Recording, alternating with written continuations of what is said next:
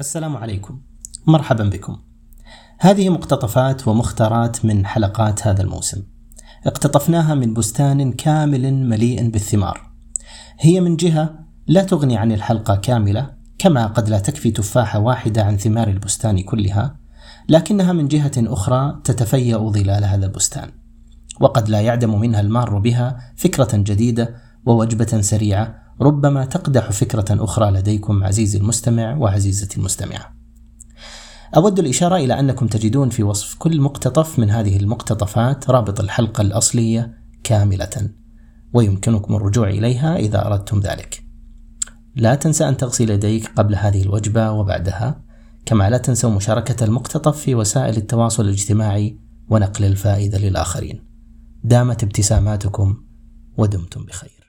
اللغة يا أخ يا دكتور هشام أنا أقول كأنها كائن حي ناطق. يعني شيء عجيب هذه اللغة. هي تنبئ عن عن عن أشياء كثيرة جدا. طب حدثنا ماذا وجدت؟ من من نواحي لغوية استدللت بها تاريخيا.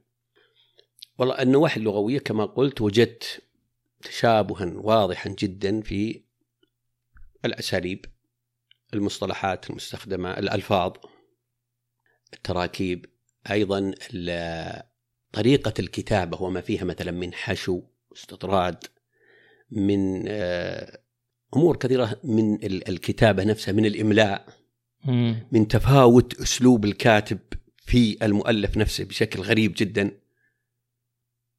يتصنع الكاتب مثلا أسلوبا في كتابه. واضح. ينبئ أن, أن, أن, أن الكاتب لا يكتب بعفوية يكتب بطريقة ثم يكتب بطريقة مغايرة تماما. هنا لغة وهنا لغة. أو أنهم شخصين وليس شخصا واحدا. قد يكون هذا لكن لا أنا أعتقد أنه حتى لو كان شخصا واحدا فهو يتقمص شخصيات مختلفة. يوحي بأنه مثلا أعجمي فيرتضخ لكنة أعجمية في بعض الأحيان ثم يعود إلى عمق العامية النجدية. وتجد في أماكن أخرى مثلا فصيح يستخدم اللغة الفصيحة الواضحة. يعني مستويات متعددة من اللغة في مؤلف واحد لا يمكن أن تأتي بطريقة عفوية. هذا أمر. يعني أن توجد في المؤلف نفسه مستويات مختلفة للغة. ممكن تعطينا مثال على هذا؟ ثم اسمح لي. ثم يأتي هذا التفاوت اللغوي متكررا في مؤلفات أخرى بالطريقة ذاتها. يعني لما تأتي مثلا في لمع الشهاب. في لمع الشهاب.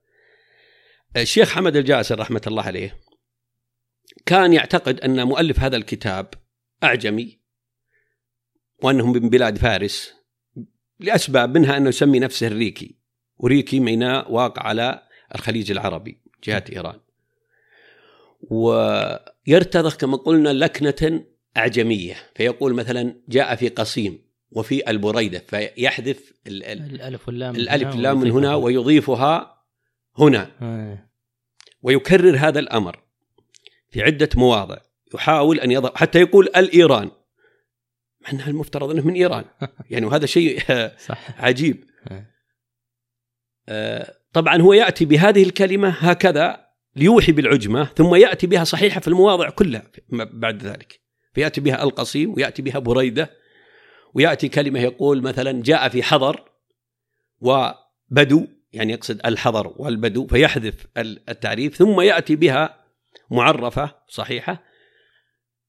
هناك مواضع في الكتاب يأتي بلغة فصحى عالية بأسلوب عالي في في في مواضع من الكتاب.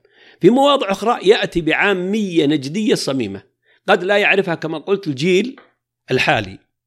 يعني الجيل الحالي قد لا يعرف مثل كلمة الفطر جمع فاطر الناقة المسنة وكذا. بداية البحث في هذا المجال هو ما قرأته في مقدمة الشيخ حمد الجاسر لأحد الكتب. قديم هذا الكلام. يتحدث عن كتابة المؤلف. تحدث عن كتابة المؤلف وأنها مليئة بالأخطاء الإملائية واللغوية والنحوية. المؤلف هذا عالم من كبار العلماء. وعالم في العربية بالذات وشاعر مفلق. وعروضي ليس علم غريب. ويقال إن هذا خطه. طيب إذا كان هذا خطه وهذه كتابته لماذا يلحن هذا اللحن كله ويخطي هذه الأخطاء الإملائية واللغوية؟ تعليل الشيخ الجاسر رحمة الله عليه وتعليل أيضا هذا التعليل وجدته في كتب أخرى كثيرة جدا أعتقد أنها تدخل في هذه الدائرة وهو تعليل غير منطقي البتة. اللي هو؟ اللي هو طال عمرك أن هذه الكتب هي مسودة أو مسودة للكتاب. وكان ينوي كتابته من جديد. طيب فإذا كانت مسودة لعالم يخطي هذه الأخطاء كلها ويحرف هذه التحريفات ويكتب كلمات بشكل عامي هذا لا يعقل. لا يعقل. وجدت هذا التعليل في أناس محققين عند محققين آخرين ذكروا هذا الكلام وقالوا ربما تكون مسودة وتعجبوا كيف تكون هذه الأخطاء مع جلالة قدر هذا المؤلف وعلمه وكذا. وعلو قدره. وعلو قدره. لما تبحث هذه الكتب وتغوص في أعماقها تجد التشابك كما قلت في الأساليب في التراكيب في الألفاظ في طريقة السرد في الأخطاء. في الأخطاء ذاتها الأخطاء الإملائية والنحوية في الألفاظ الغريبة في طريقة تناول تناول الفكرة بشكل يعني أحيانا تأتي إلى مؤلف فتجد هذا الكاتب يتناول الفكرة بطريقة شاذة بطريقة غريبة. لم يسبق أن أن جاء مؤرخ يتناول هذا الموضوع بهذه الطريقة أبدا مثلا. ثم تأتي فتجد هذه الطريقة وهذا الأسلوب. الشاذ أصلا الذي استنكرته أنت في مؤلف واحد تجده أيضا موجود في كتاب آخر. موجود في كتاب آخر.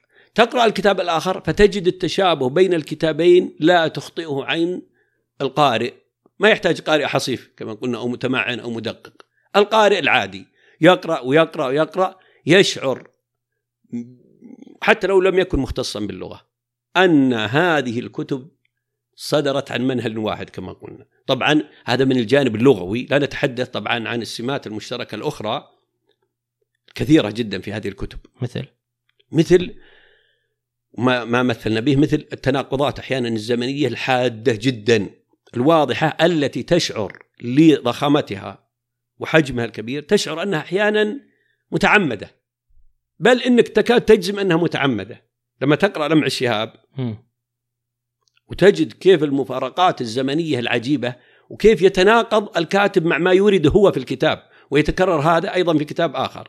يعني الكاتب نفسه المؤلف نفسه يتناقض مع نفسه في كتابه في الكتاب الواحد بشكل جلي. حتى إن الشيخ الدكتور عبد الله الصالح العثيمين رحمة الله عليه محقق كتاب لعب الشهاب قال كيف لم ينتبه إلى تناقضه هو؟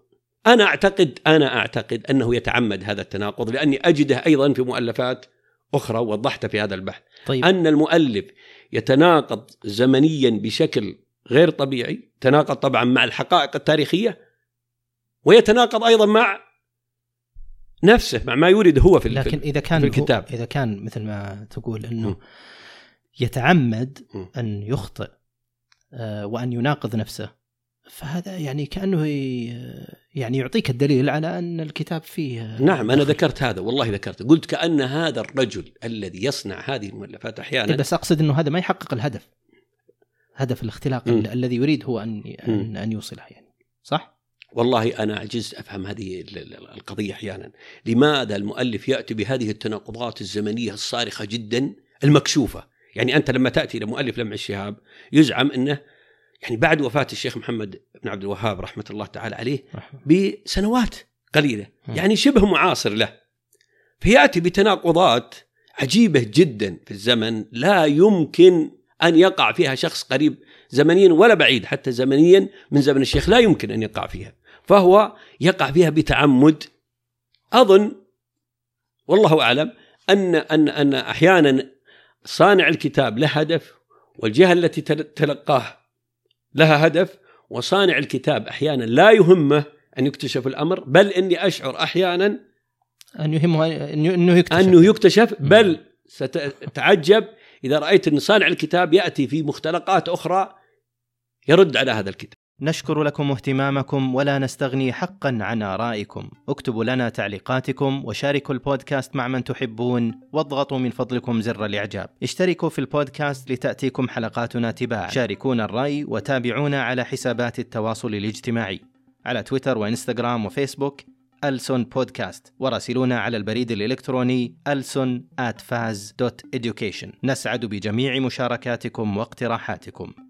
هذا البودكاست من إنتاج فاز لحلول واستشارات تعليم اللغة العربية.